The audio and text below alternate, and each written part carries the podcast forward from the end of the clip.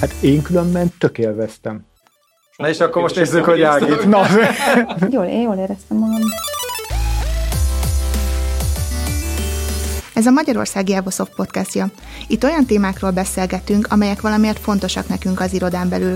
Az adások éppen emiatt főleg a munkatársaink számára lehetnek érdekesek. Ugyanakkor, ha téged is érdekel, hogy mi van most napirenden az irodán belül, vagy miként gondolkodunk, miként beszélünk a minket foglalkoztató dolgokról, akkor hallgass bele bátran, ugyanis ez az iroda előtted is nyitva áll. Sziasztok! Szeretettel köszöntelek benneteket az Evosoft Podcast új adásán. A mai formátumunk egy kicsit formabontó lesz, mert hárman fogunk beszélgetni. Én Horváth Imre vagyok. Én pedig Kapros Gábor, és velünk itt a stúdióban itt ül György Ágnes, az Evosoft HR vezetője.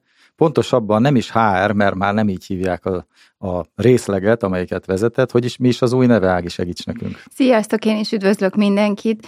Az új neve az a People and Organization, és még én is néha elrontom, szóval ne aggódj ezen, hogy ez most így kicsúszott a szádon. People and Organization, ami azt jelenti az én értelmezésemben, hogy nagyon az embereket, a, a személyeket tesszük a központba, és őket, ő rajtuk keresztül indítjuk minden akciónkat, őket megcélozva indítjuk minden akciónkat, tehát szeretnénk egy nagyon törődő, emberközpontú HR-t, ez most vicces, felépíteni itt, és ezen keresztül fejleszteni a szervezetet. Tehát, hogy a személytől indulunk a szervezet irányába. Ez a kezdeményezés egyébként tőlünk jött, vagy ez egy Siemens központi kezdeményezés? Ez a Siemensnek volt a döntése, tavaly október 1-től történt ez a változás. Viszont én úgy gondolom, hogy mi itt, itt az Evosoft Magyarországnál már régóta így működünk, tehát mi, nálunk ez nem okozott olyan különösebben nagy változást, inkább azt gondolom, hogy helyére került a megnevezésünk.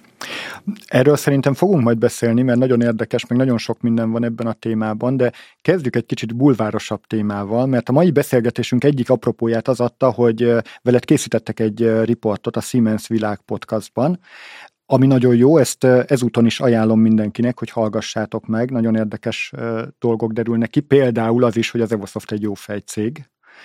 De én most rögtön a végére kanyarodnék, mert az nekem meg már skifit idézett, arra, arról beszélgettetek a végén, hogy mi mindennek veheti át majd a helyét a mesterséges intelligencia, és te beszéltél egy olyan adatalapú megközelítésről, HRS megközelítésről, hogy például el tudjuk dönteni majd, hogy ki miért szeretne felmondani.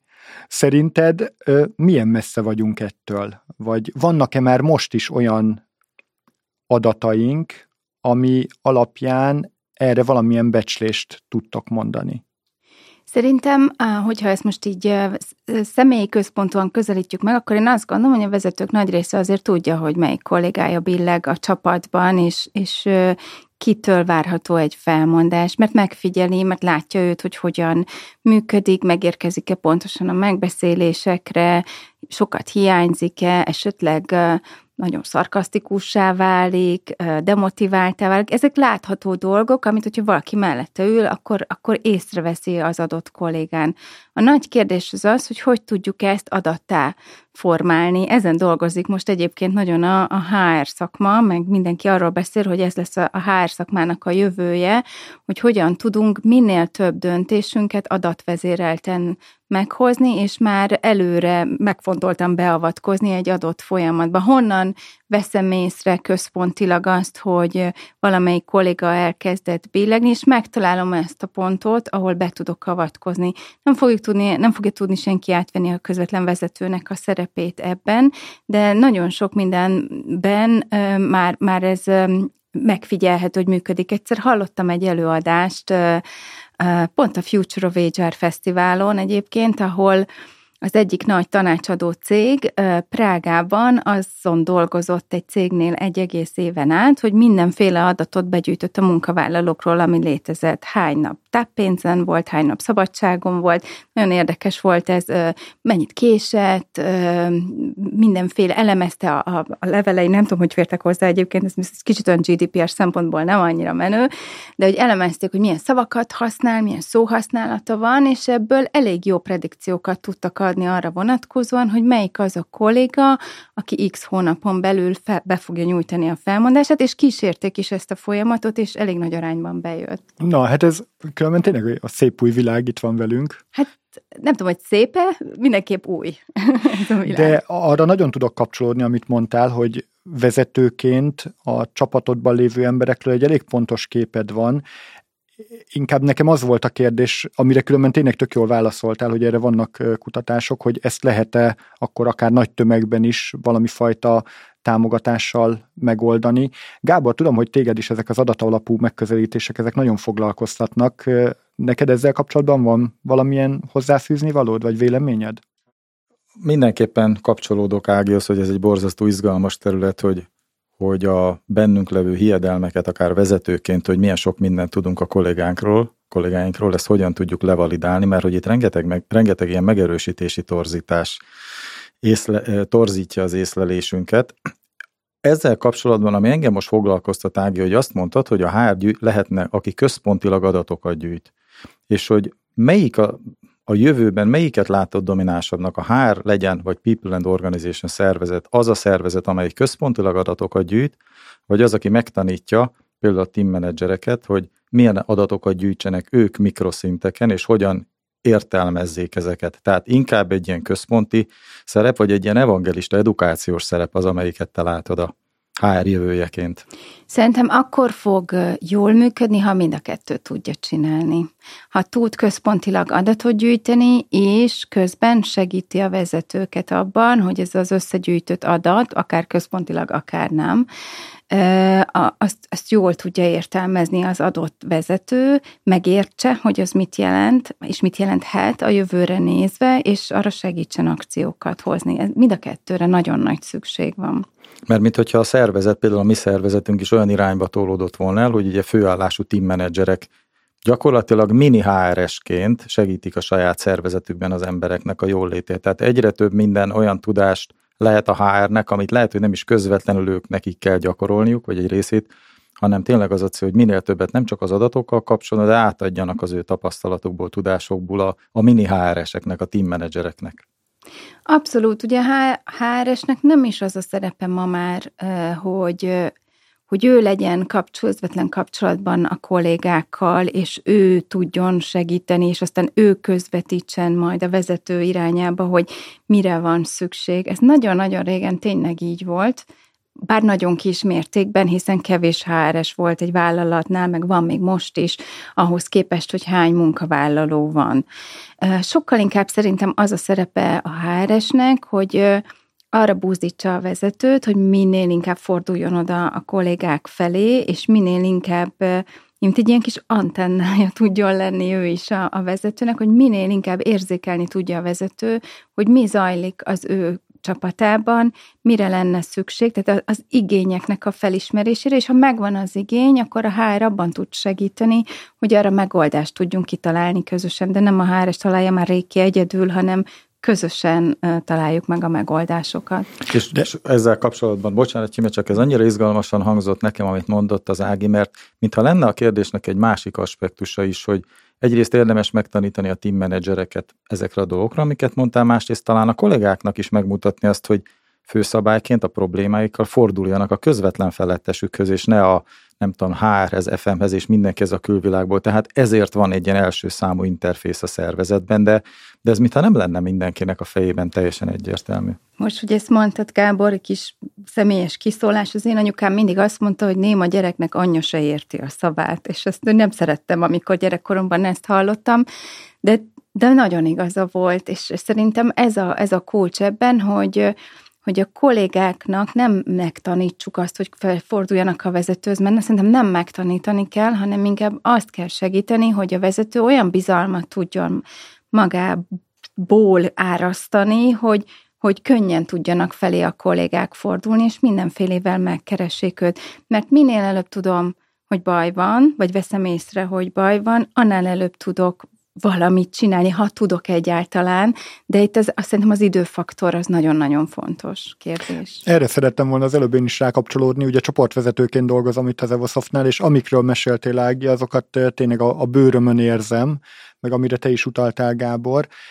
és, és én is azt érzem különben, hogy ez a személyes kapcsolat, ami a csoportvezető meg a csapata között jó esetben van, azt gondolom, hogy az esetek túlnyomó többségében meg is van, ez valószínűleg megfizethetetlen. Tehát hogy tényleg konkrét ügyes-bajos dolgokkal tudunk foglalkozni. És még arra akartam reflektálni, amit elkezdtél mondani, hogy a, a HR ugye nem feltétlenül a kollégákkal dolgozik, hanem eszközöket ad a, a csoportvezetőknek. Ugye itt majd szerintem fogunk később beszélni a growth mindset, a, a, a growth talkok, tehát minden olyan eszköz és, és intézmény, amit itt bevezettünk annak érdekében, hogy minél hatékonyabbak tudjunk lenni.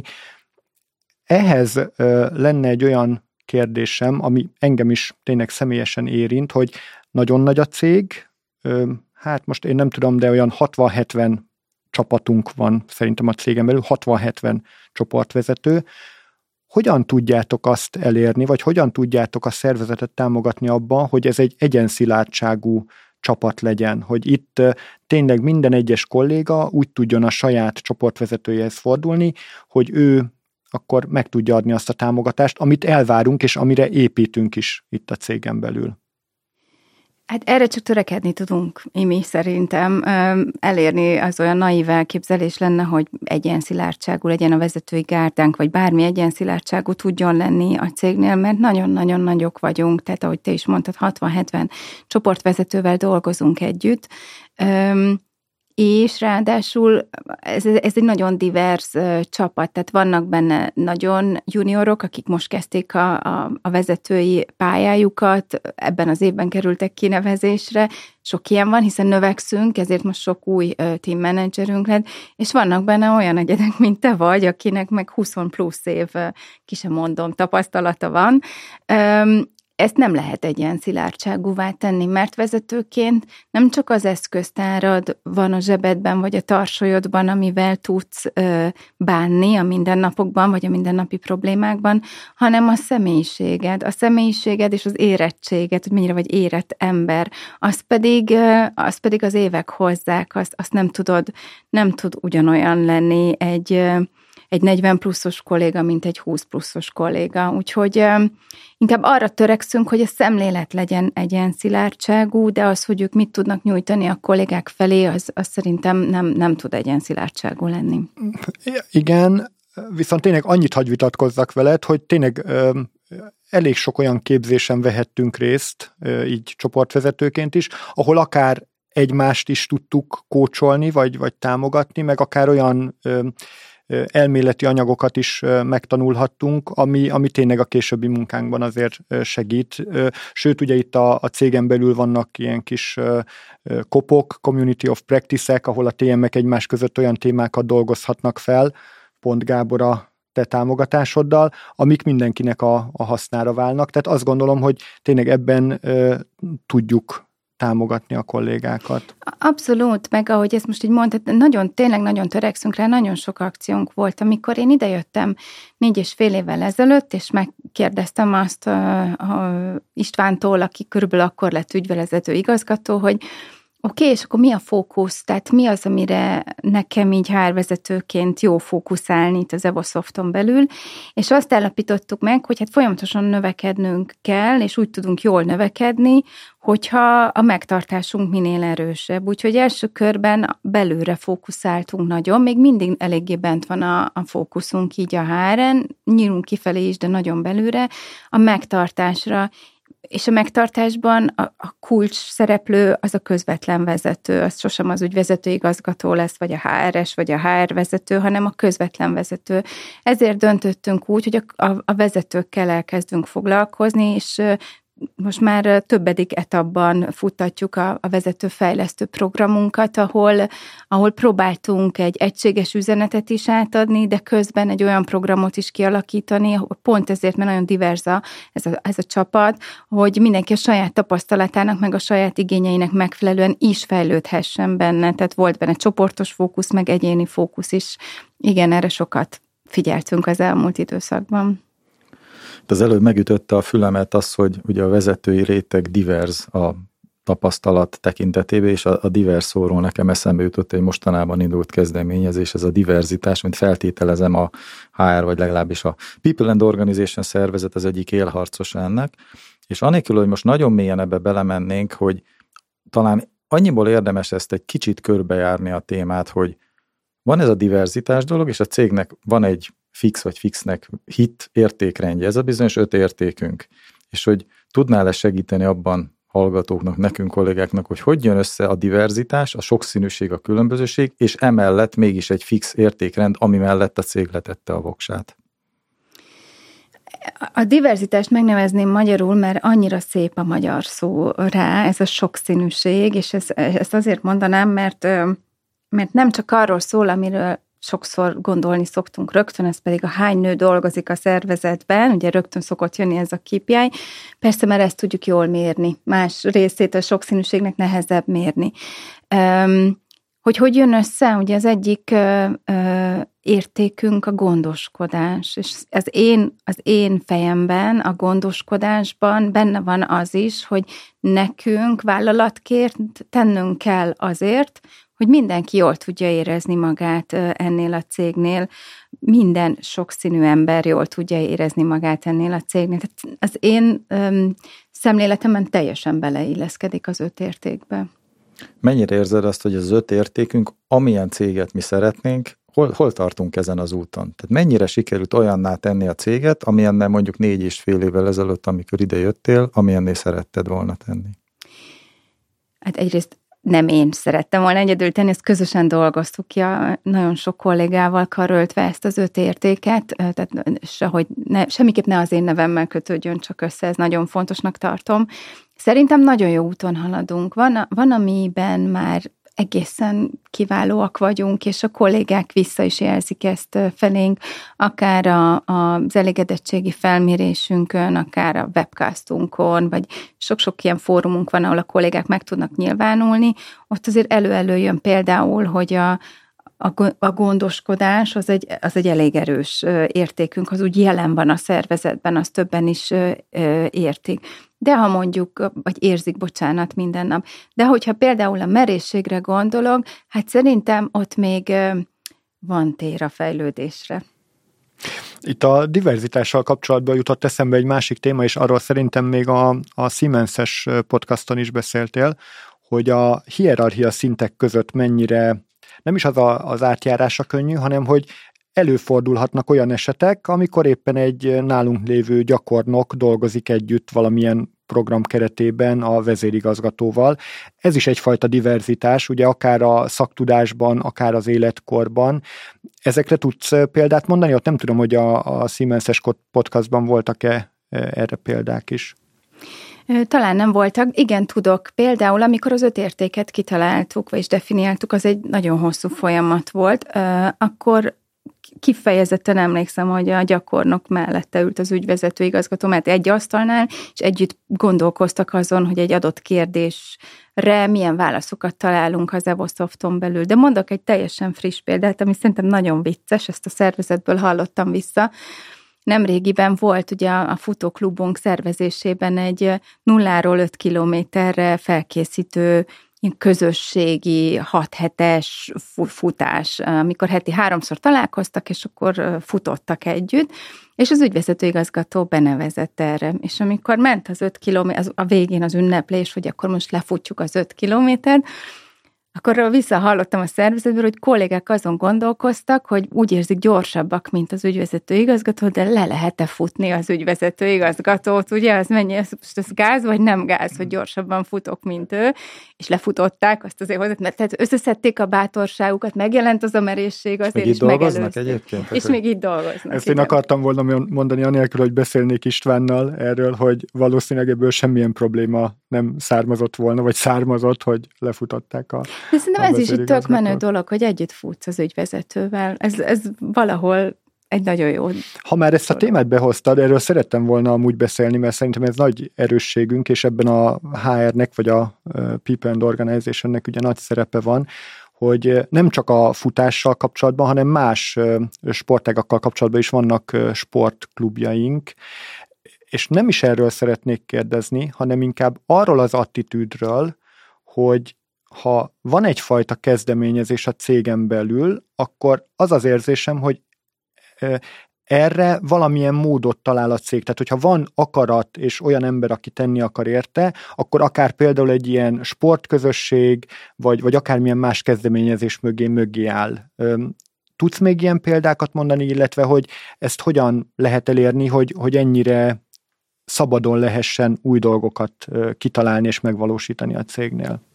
Én azt gondolom, hogy ennek a kulcsa a nyitottság, hogy nyitottan állni a kollégák felé, és teret adni az ő ötleteiknek, viszont nem csak az ötleteket megvárni, vagy bevárni tőlük, hanem kérni segítséget a, a megvalósításban, és ez is nagyon fontos szerintem.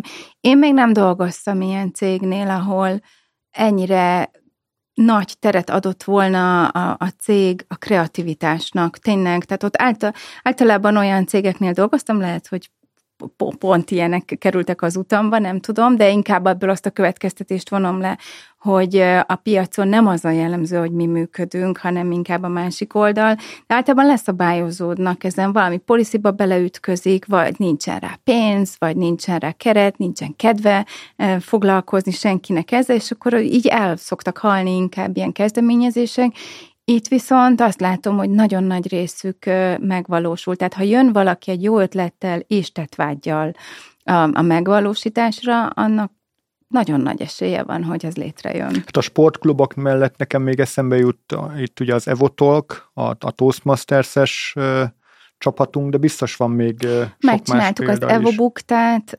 például, ami, ami szintén így a kollégák kezdeményezésére Na, akkor is, erről beszéljünk egy kicsit, mert szerintem ez, ez Gábor, neked nagyon érdekes téma lesz, a hibakultúra, illetve hogy ebből hogyan tudunk tanulni, és az meg szerintem tényleg példaértékű, hogy emögé a menedzsment úgy mögé állt, hogy azt hiszem te voltál az egyik első előadója, azt mondjuk ki akkor most már itt a podcast adásban, ez ugye a, a amerikai Fuck Up Night-ok mintájára indult Evo Bukta, ahol egy-egy ilyen nagyobb tévedésünket vagy, vagy hibánkat mondtuk el, és azt hiszem az első rendezvényen te is beszámoltál. Igen, igen. Elmondod, több, hogy miről? Többen voltunk, Somoskai Dórival adtunk elő ketten, abban a témában, hogy mekkorát szívtunk a hálózatkutatással, és ez mekkora pofára esés volt, és nem csak egyszer, hanem többször is. Tehát ebben az volt a szép, hogy elestünk, felszettek, megint elestünk, megint fölkeltünk valahogy, és aztán végül sikeres lett ez a projekt, de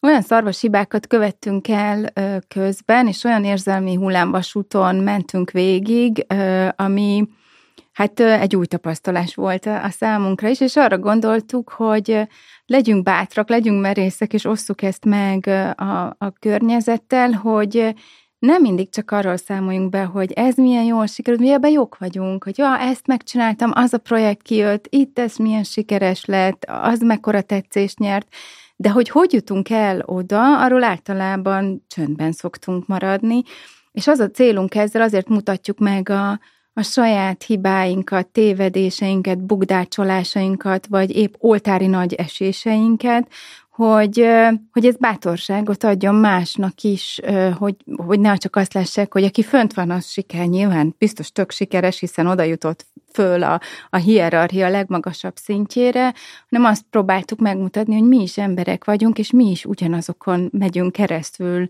amint, mint amint bárki más. Mondtad, hogy a merészségben még van hova fejlődnünk, de szerintem ez pont az egyik legszebb példája a merészségnek, amikor a gyengeségeinket is meg tudjuk mutatni. Igen, és ezt azért is indítottuk el, hogy fejlesztünk a merészségen, tehát azzal a célzattal indítottuk el.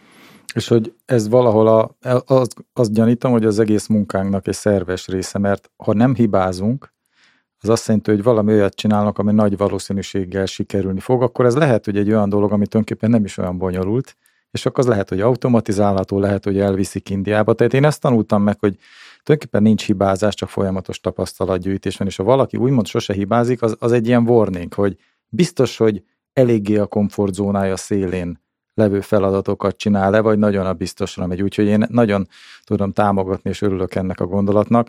Ezt persze nem könnyű átvinni azért az egész szervezetbe, ez egy nagyon jó példamutatás, de hogyha ebben komolyan hisztek, hogy ezt érdemes lenne tovább, továbbadni, akkor abban még érdemes sok energiát ölni, hogy hogyan legyen meg minden kollégában az a pszichológiai biztonság, hogy a csapatán belül is fölmerje vállalni a sebezhetőségét, mert, mert itt nagyon komoly gátak vannak. Hát mondhatják, hogy persze a menedzsmentnek ez is a feladata, kiadták az Áginak éves célnak, hogy egyszer tartson egy ilyen előadás, de a valódi áttöréshez talán egy kezdőlépés, de még sok mindent lehet tenni. Nem tudom, van-e még valami a tarsajotokban, ami ezt a hibakultúrát segítheti. Ezen gondolkoztunk el a, a csapatommal nem régiben, hogy mik, mik azok, amiket még tehetnénk. Egy, egy, most ebben a pillanatban kifogytunk kicsit az ötletekből, hmm. és éppen most próbáljuk újra generálni magunkat is, hogy mi az, amit egy kis pihenés után mi az, amit még tehetünk annak érdekében, hogy a szervezet tehát ebbe az irányba tudjuk jobban elvinni. Nagy szükség van rá, mert nem mondhatom azt, hogy a, az Evo Bukta előadó, előadók sora végtelen, és alig tudunk válogatni, hogy ki, ki legyen a következő előadó, hanem folyamatosan bíztatni kell a közönséget arra, hogy merjenek kiállni, és merjék elmondani a saját sztoriukat. Azért én itt behoznám, mindenképpen akartunk róla beszélni, nem tudom, hogy pont itt de ugye a growth mindset az ehhez nagyon jól kapcsolódik, tehát ez a fejlődés alapú szemlélet, ami alapvetően tényleg itt a, a growth talkjainknak, tehát a, a négy szemközti beszélgetéseknek az alapját is képzi, és ott is megjelenik ez a fajta hozzáállás, hogy, hogy valami nem elég jó még. Tehát, hogy ez benne van minden egyes gondolatunkban, hogy amúgy nem egy állapotban lévőnek képzeljük el magunkat, meg a, a kollégákat, hanem valamilyen folyamatnak éppen egy stádiumába, ahonnan még lehet felfelé menni. Tehát szerintem ez is egy, egy nagyon szép példája akár ennek a, a, a hibakultúra támogatásának is. Igen, teljesen egyetértek veled, és azt gondolom, hogy ez, lesz a legnagyobb munka ezt a szemléletet átvinni, mert, mert nem így szocializálódunk, nem így szocializálunk a családokban, az óvodában, meg az iskolában, ott minősítenek bennünket egy időpillanatban az adott tudásunknak, meg képességeinknek megfelelően, és kapunk egy jegyet az év végén, és a tanár nagyon ritka kivételtől eltekintve nem azt nézi meg, hogy honnan indultál és hova jutottál x év alatt, hanem azt nézi meg, hogy abban a pillanatban ülj le fiam egyes. Ugye, hogy ezeket hallottuk a gyerekkorunkban folyamatosan, de nem azt mondja, hogy de szépet fejlődtél az év során. Ez olyan ritkán hangzik el. Tehát arra tanítottak meg bennünket, hogy az éppen pillanatnyi teljesítményünkre fókuszáljunk, és azzal se elégedjünk meg folyamatosan. Ugye ez elégedetlenségre szocializáltak bennünket egy csomószor, hogy nagyon nehéz ezt átültetni, hogy, hogy azt, gond, hogy, tehát, hogy azt lássam a mai napban, hogy a mai nap az egy hosszú folyamatnak egy idősíknak egyetlen pillanata csak, és követni fogja még egy csomó pillanat, úgyhogy van, innen még bőven lehet fejlődni, ez csak egy pillanat, és ez a pillanat el fog múlni, nem ezt tanították nekünk. Én szerintem ez az, ami, amit a legnehezebb átvinni. Milyen érdekes, hogy amikor megszületik egy kisgyerek, akkor gyakorlatilag örülünk annak, ha bármit is beszél, és megdicsérjük a beszélés, akkor bekerülünk az iskolába, és hirtelen az lesz az elvárás, hogy azt mondja, amit kell, Igen. ami a helyes. És ha nem azt mondja, az már nem oké. És, és akkor lehet, hogy itt valami eltörik ebben a pillanatban. És, és talán a kollégáknak is ez egy saját példámból is mondom, hogy milyen nehéz, amikor újra meg kell tanulnunk azt, hogy merjünk adatokat adni a kollégáknak arról, hogy éppen mi folyik a fejünkben. Lehet ez egy grooming megbeszélés, lehet, hogy most ez a podcast kapcsán, hogy éppen milyen narratívák vannak bennünk, amikor ezt hallgatjuk, vagy a csapat megbeszélésen, hogy adatokkal segítsük egymást. Erről mintha teljesen leszoktunk volna, és, és innentől kezdve az egész agilitás, az egész együttműködés nagyságrendekkel nehezebbé válik, és, és én ebben is látom egyébként a HR-nek egy ilyen nagyon izgalmas szerepét, hogy hogy tudjuk ezeket a, hát ez szinte lehetetlen, de nehéz feladat legalábbis, hogy ezeket a magunkkal hozott szociológiai megkötéseket újra gondolni felnőttként, és erre megtanítani a kollégákat. Nagyon nehéz azért, mert bár néha úgy tekintünk magunkra, mint egy család, ugye, ezt mondjuk, hogy az Evosoft a méret ellenére egy családias vállalat, de azért ez egy jó nagy család, nem? Így 1700-an, tehát azért ez egy kiterjedt család, mert hogy valahogy a családban, a szűk baráti környezetben az úgy oké okay segíteni a másikat és felnyitni a, a szemét, de a munkahelyen azért mégiscsak tartunk egy határt, nem? Hogy jó, hát e, eddig elmentem, onnantól már nem. Miről adhatok én még visszajelzést? Elmondhatom ezt, vagy ez már, ehhez már semmi közöm, és ez, ez már inkább a, a a no-go no terület, hogy na ehhez tényleg semmi közöm, ez az ő dolga, ez az ő személyisége, ez az ő háttere, az ő história, amit hoz magával. Ez szerintem egy nagyon nehéz kérdés, hogy hol, hol van az a pont, ami még egy munkahelyen oké, okay, és, és hol van az, ami nem. Ha engem kérdeztek egyébként, most mint magánszemélyt, én nem szoktam nagyon gondolkozni azon, hogy mennyit mondhatok el, hanem szoktam őszintén mondani, ami, ki, ki, ami kipattan a fejemben, de ezt nem veszik olyan jól mindenhol. És azért is, azért is nagyon nehéz, amit mondtál, hogy nagy szervezetben, nagy családban ülünk, mert én nagyon sokszor találkozom azzal a hiedelemmel, hogy lehet, hogy ezt el kellene mondani, de hát ez nem az én szerepkörömben, nincs benne. Biztos van erre valami a szerepkör, akinek pont az a feladata, hogy ezt elmondja, tehát ez már nem az én dolgom. Tehát egy kisebb szervezetben ezek talán természetesebben mennek, és ez a sok dobozó és skatúja, amibe belekényszerítjük magunkat, meg a Siemens is így gondolkodik, hát valaminek azért lennie kell valami struktúra látszatának. Ez egy kicsit ellene dolgozik a, a valódi kapcsolódásoknak. Ez egy szép feladat lehet a HR-nek is. Abszolút egyetértek vele. Mondjuk én nekem meg az fogalmazódott meg most a fejemben, hogy 1700-an valószínűleg nem tudunk úgy kapcsolódni egymáshoz, de, de a Scrum csapatok, az a 8-10 fő, az egy elég jó terepe annak, hogy akár a, a pszichológiai biztonság, vagy akár ez a mélyebb kapcsolódás és az ehhez ö, kapcsolódó visszajelzéseket akkor jobban meg tudják élni a kollégák.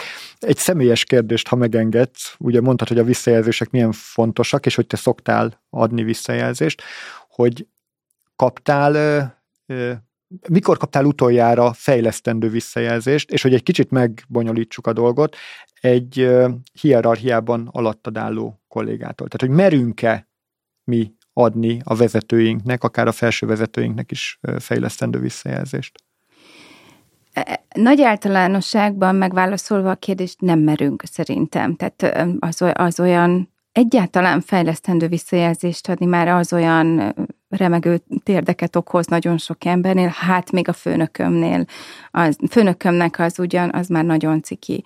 Öm, nekem, hál' Istennek van a csapatomban egy kolléga, aki öm, nem rest gyakran visszajelzést adni nekem. Éppen két héttel ezelőtt kaptam az utolsót, és olyan elgondolkodtató dolgokat tud mondani.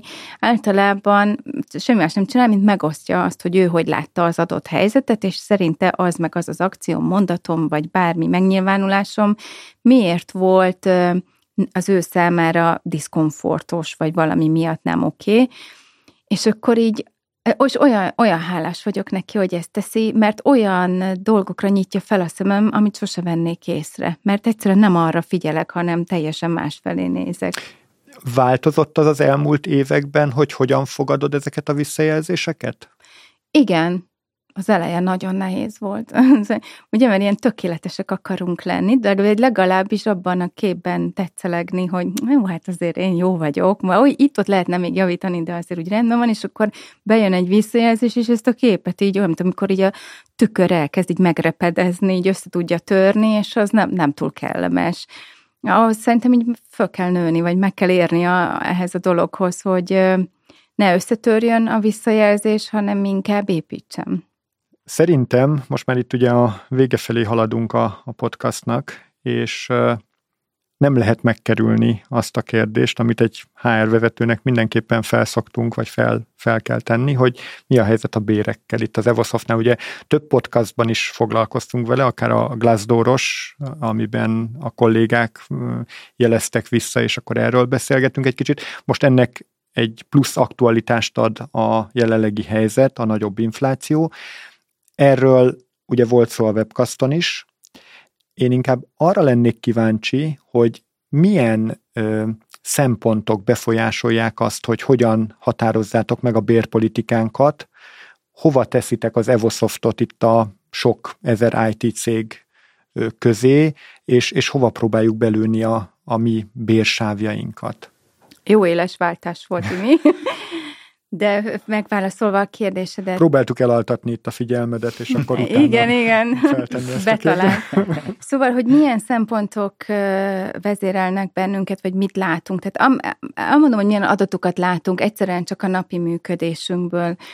Nagyon-nagyon sok interjút csinálunk egy év alatt, akár 800 ezer embert meginterjúzunk egy év alatt, hiszen ugye sok embert keresünk, onnan kapunk egy elég jó inputot arról, hogy azok a kollégák, akik, vagy jelöltek, akiket mi megszólítunk, vagy bepályáznak hozzánk, ők milyen bérigényel rendelkeznek a tudásszintjükhöz képest. Tehát az egy, az egy elég jó első kézből kapott információ. Aztán a másik, ahonnan tájékozódunk, hogy a Siemens központilag részt vesz egy úgynevezett jövedelem felmérésben, és ezt a jövedelem felmérést, ezt egy nagy nemzetközi cég csinálja, és minél több céget próbál meginvitálni, hogy az ő grading rendszerüknek megfelelően minden cég adja be, hogy ott a munkavállalók bizonyos szinteken mennyit keresnek. És ebből kapunk egy ilyen kumulált adatot, meg analizált adatot, ez a másik, ez egy ilyen hivatalos jövedelemfelmérés. Aztán a harmadik csatornánk az az, amiből a kollégáink is tájékozódnak, megnyitjuk a az online újságokat, és megnézzük, hogy milyen szenzációként ott publikálják a különböző fejvadász cégek, mindig évente kiadják, hogy akkor milyen szinteken, milyen technológiákban, mennyiért helyeztek el ők a megbízóikhoz embereket. És a másik, amit még nézünk, hogy a tőlünk elmenő kollégák milyen ajánlatot kapnak az ő saját bevallásuk szerint attól a cégtől, ahová tőlünk távoznak. Ez azért már egy elég jó komplex képet ad, ehhez még jönnek az informális csatornák így a HRS körökből, ahol megtudjuk, hogy A, B, meg C cég körülbelül mennyi béremelési budgettal tervez. És ez egy ilyen eddig egészen jól működött, aztán most bejött az infláció, és ugye ez így naponta felrúgja, vagy havonta legalábbis felrúgja az elképzeléseinket, mert úgy nehéz most megjósolni, hogy mi fog következni itt a munkaerőpiacon. Hogy a kérdésed második felére is válaszoljak, hogy az Evosoft mennyire fizet jól a többiekhez képest. Hát ha mutatsz nekem egy listát egyszer, hogy így, ahol föl vannak sorolva, hogy A vállalat ennyit, B meg amennyit, mert hogy így ezek mind megérzések, mert nyilván nem létezik ilyen statisztika, ahol ezek fönt vannak, hanem inkább az az, az info szokott szárnyra kelni, hogy na én elmegyek innen BC-hez, és ennyivel többet fogok kapni. És akkor ez az ennyivel többet fogok kapni ból levonják sokan azt a következtetést, hogy akkor annál a cégnél ezek szerint ennyire jól fizetnek. Pedig ez nem így van. Tehát nyilván akik hozzánk érkeznek be, ők is magasabb bérért váltanak hozzánk, hiszen kevesebbért bár van olyan, hogy kevesebbért meg vagy ugyanannyiért megy el egy kolléga egy másik céghez, de nem ez a jellemző. Hát nem a munkaerő bérpiaci helyzet, meg a távozók bére között semmiképp nem szabad egyenlőség jelet tenni, mert nem, nem az a, adja meg a munkaerőpiacot, hogy a váltó ember mennyiért vált. Ez nagyon fontos. Nem tudom, hogy kielégítő választottam a kérdésedre. Én, én azt gondolom, hogy erről nagyon sokat beszélgettünk már, talán erre nehéz olyan választ adni, ami mindenkinek az igényét kielégíti, mert nyilván azt szeretnénk szeretnénk, azt szeretné a, a teljes hallgatóságunk hallani, hogy akkor a, az Evosoft az üzleti év végén ekkora béremelést fog tervezni, ami hát a várakozások szerint a inflációval valahogy arányos, vagy ahhoz mérten elég magas. Ilyet tudom, hogy jó lelkismerettel se te, se ugye a, a gazdasági vezetőnk jelen helyzetben nem, nem tud adni, de azt hiszem, hogy a hátterét egy kicsit meg sikerült világítani. Köszönöm. Talán még egy mondatot fűznék hozzá, hogy az a célunk, hogy továbbra is a megtartás, ugye ezzel kezdtem nem régiben, és most ezt továbbra is ezt gondolom, hogy nekünk az a jó, ha minél többen itt maradnak nálunk, mert akkor tudunk növekedni, annál kevesebb embert kell megkeresnünk. Tehát nekünk abszolút ez a fókuszunk, hogyha magyarul azért dolgozunk a béremelési kérdésben is, hogy minél inkább meg tudjuk tartani a kollégákat. Nyilván nem fogunk tudni mindenkit, de az a célunk, hogy a lehető legtöbb embert meg tudjuk tartani. Hát ugye itt adódik is akkor a kérdés, hogy erre biztos, hogy vannak statisztikáink, amiket különben a webcaston is elmondtál már, hogy a fluktuációs adatok akkor hogy alakulnak. Tehát ehhez mérten akkor ez, ez valamilyen fajta információt ad nekünk is arról, hogy mennyire jók a fizetéseink. Abszolút, tehát a, a jelen üzleti év, és ugye most már pár hét hiány látjuk a teljes üzleti évnek a, a fluktuációját, 10 százalék környékén fogunk végezni, még az is lehet, hogy bemegyünk egy hajszálnyival alá. Ez ilyen az elmúlt öt év leges legjobb eredménye, és kiemelkedően jó eredmény egy ekkora cégnél az informatikai, sőt azon a szoftverfejlesztői szegmensben. Ez, ez tényleg nagyon-nagyon jó eredmény. Azt is látom ugyan, hogy valószínűleg ez a trend növekedni fog a, a jövőre nézve, mert még jobban, még több cég kezd bejönni Magyarországra, még több cég akar itt növekedni, tehát valószínűleg nehéz lesz ezt a jó eredményt hosszú távon fenntartani, de továbbra is az a célunk, hogy ez így maradjon.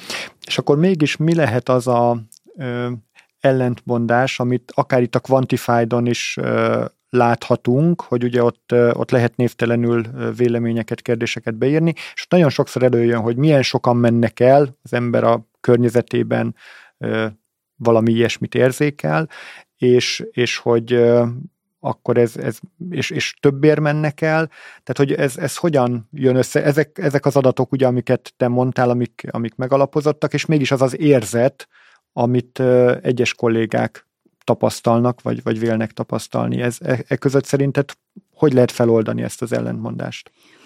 Hát nézd, hogyha most itt teljesen őszintén valaki beírja a Quantified-ra, hogy szeretnék 25%-kal több bért kapni, ezt én elolvasom, hát én is szeretnék, és akkor nyomok rá egy lájkot, hogy ez, ez még miért ne, hát szeretnék. Egyáltalán nem biztos, hogy ezt a cég nyilván meg tudja adni, de hogy ezzel könnyű egyetért tenni. Mm. Ez, ezzel csak azt akarom mondani, hogy nyilván senki nem mondaná azt egy béremenésre, hogy köszi, én ezt nem. Ez enyém elég, köszi, én nem kérek többet. Um, az egy nagyon jó kérdés, és még nem tudtam megfejteni, hogy miért látják ennyire élesen a kollégáink azt, hogy hogy de sokan elmennek tőlünk, és, és nem is nehezen pótoljuk őket. Vannak egyébként tényleg ilyen helyek a szervezetben, ahol nagyon nehéz pótolni az elmenő kollégát, de hogy mondjuk céges szinten akár 200 szavazatot tudsz kapni egy ilyen vélemény, miközben az adataink meg soha nem volt, az adatok még soha nem mutattak ilyen jó helyzetet, mint amiben most vagyunk. Ezt még én is fejtegetem, hogy vajon mi lehet ennek az oka. Van még jó pár témánk, de Neked még lenne egy, Gábor?